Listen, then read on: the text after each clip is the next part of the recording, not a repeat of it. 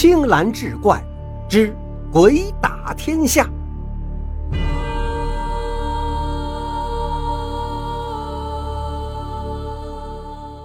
话说南朝刘宋王朝湘东王刘获，因为性格内向古怪，在皇族中声望极低。前废帝刘子业因刘获身体肥胖，戏称他为“猪王”。刘子业命人在地上掘坑，注入泥水，把刘获衣服脱光后扔进坑里，再用猪食槽盛饭，拌以杂菜，命他像猪一样爬在地上吃，并请诸位皇子和朝中大臣前来围观。在众人的哄笑声中，心里在流血的刘获只有将脸埋进了泔水之中，让泔水来掩饰脸上屈辱的泪水。还有一次，刘子业因刘获胆敢，怒目而视，竟命令殿前武士剥光他的衣服，把他捆住手脚，抬进厨房去活动。幸亏建安王刘修仁动了恻隐之心，陪着笑脸对刘子业说：“皇上，这头猪还不到死的时候，等陛下过生日时再杀了它，取出肝肺，岂不是更好？”就这样，刘获才捡回一条性命。其实，那刘修仁所受到的耻辱，丝毫也不逊于刘获。刘修仁的母亲陈太妃年近不惑，而容颜却十分年轻。有一次，荒唐至极的刘子业在朝堂上大搞君臣、卫士与诸王的妃嫔集体的巫山云雨。命令右卫将军刘道隆逼引那陈太妃，让陈太妃的儿子刘修仁在一边裸身观看，并告诉左右侍卫，如果这刘修仁有什么惊恐或愤怒表情，就立刻把他宰了。而刘修仁定力非常，整个过程一直目不斜视，脸上的表情也是一平如水。这件事情发生后，对刘子业恨之入骨的刘修仁，为了复仇，就私下与刘获结成死党。且说风水轮流转，如今这诸王竟然成了宋明帝，试问天下谁人能服？所以刘获刚爬上皇帝宝座，刘宋王朝的诸王和握有重兵的大臣就纷纷起兵反抗朝廷。他见四方逆命，慌了手脚。好在建安王刘修仁和国舅王景文两人率领朝廷军队拼死抵抗各路叛军，才使宋明帝得以苟延残喘。朝不保夕的刘获，整天身上都装着一葫芦毒酒，随时准备殉国。就在宋明帝的王师见险败相，江山即将再度易主之际，突然有一支鬼军横空出世。这支鬼军由已经死了一百三十多年的苏峻指挥，将士都身穿东晋服饰，个个面如锅底，往往在夜间向叛军发起攻击。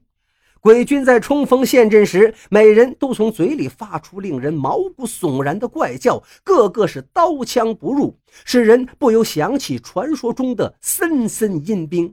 别看这支鬼军只有区区三千之众，但其战斗力却天下无敌。所以自鬼军参战以来，战无不胜，很快就协助王师扫灭各路叛军。宋明帝也因此坐稳了皇位。在平叛成功后，宋明帝所干的第一件事就是给建安王刘修仁写了表彰鬼军最高指挥官苏峻的诏书。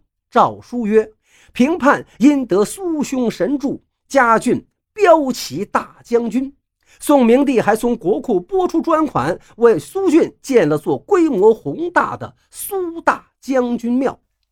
苏峻乃东晋名将，曾在溧阳拥兵自重。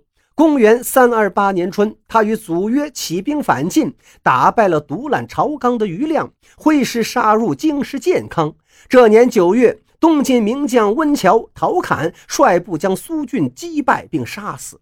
既然苏峻在一百多年前就已成九泉之鬼，那么他是如何在阴间召集旧部，杀入阳间呢？这件怪事还得从王景文致借阴兵说起。且说，当天下烽烟四起，宋明帝朝不保夕之时，突然有人向王景文献出一张藏宝图。通过这张藏宝图，可以知道，早在一百三十多年前，东晋叛将苏峻为了夺天下，准备组建一支具备超强战斗力的特种部队——雅兵营。为此，他秘密筹措了雅兵营所有的装备，后因温峤、陶侃等部迅速击败苏峻，导致苏峻拟成立的雅兵营计划胎死腹中。苏峻在兵败身亡之前，将雅兵营的所有装备都密藏在位于健康青龙山的一个隐秘山洞中，企图卷土重来时再取用这批装备。后来苏俊死于非命，这张标有密藏亚兵营装备的藏宝图，便由苏俊的亲兵百夫长封杰福密藏了下来。现在向王景文献藏宝图的，正是封杰福的五世孙封天昌。正被战事搞得焦头烂额的王景文，喜获藏宝图后，立刻将这件机密大事面奏宋明帝。颇有城府的宋明帝立即向王景文面授机宜，很快就根据藏宝图寻找到苏俊密藏的雅兵营的全部装备，并用这批因保存完好仍可沿用的东晋军事装备，组建了一支亘古未有的鬼军。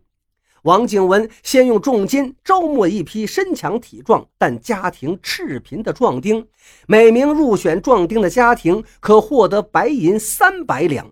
这笔银子足可以使十口之家从此过着衣食无忧的生活。入选壮丁签下生死状后，必须服用哑药治聋治哑。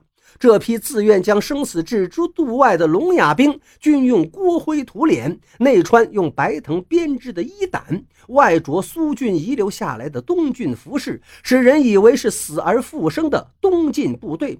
因白藤柔软而坚韧，可防箭矢，故被人误认为这些鬼兵刀枪不入。这批聋哑兵作战时，每人口中都含着苏俊生前命工匠特制的夺魂哨一枚，一边战斗一边吹哨。夺魂哨发出的怪音非常凄厉，似鬼哭狼嚎。聋哑的鬼军就是每每趁着朦胧月光，在这种能令敌胆寒的怪音伴奏下。切菜砍瓜般屠杀惊恐万状的敌人。由于有鬼军助战，王师极大的鼓舞了士气，战斗力越来越强，很快就所向披靡，击败消灭了各路叛军。宋明帝坐稳江山后，怕鬼军之事外泄，有损帝王尊严，又设计将鬼军全体官兵全都淹死。除掉鬼军后，宋明帝不但不能高枕无忧，反而多了个心病。他夜夜都梦见有无数冤魂向他索命，原本不错的身体很快就百病缠身。行将就木的宋明帝怕自己死后，执掌大权的刘修仁和王景文篡夺继位皇帝的江山，故在赐死刘修仁后，又下旨准备赐死王景文。这天晚上，王景文正在灯下与稳静之交秦文远下棋。病入膏肓的宋明帝派人携带诏书和毒酒到了王府，赐王景文升天。诏书上这样写道：“朕不畏卿有罪，然朕不能毒死，请于先知。”诏书里还威胁王景文说：“与卿周旋，欲权倾门户，故有此处分。”王景文看罢，将诏书放在棋盒上，继续下棋。棋罢，他将诏书递给秦文远看。秦文远看后，激怒异常。他用唇语对王景文说：“君无情，臣也不必有意。大丈夫岂能引颈受死？府中现有兵丁百余人，可以一拼。在下愿为马前卒。”当着催命御史的面，王景文也只好用唇语对秦文远说：“文远兄，我很感激你愿与我共生死，但事情不能这么干。我要保全全家一百余口人的性命啊！”说完，王景文提笔给宋明帝写了谢诏书，然后捧起毒酒一饮而尽，结束了自己的一生，时年六十岁。在御史向宋明帝复命时，秦文远含泪离开王景文的府邸，从此隐名埋姓，不知所终。因王景文在临终前用唇语将鬼君之事告知了秦文远，所以宋明帝借鬼打天下的故事也就悄悄地流传开来。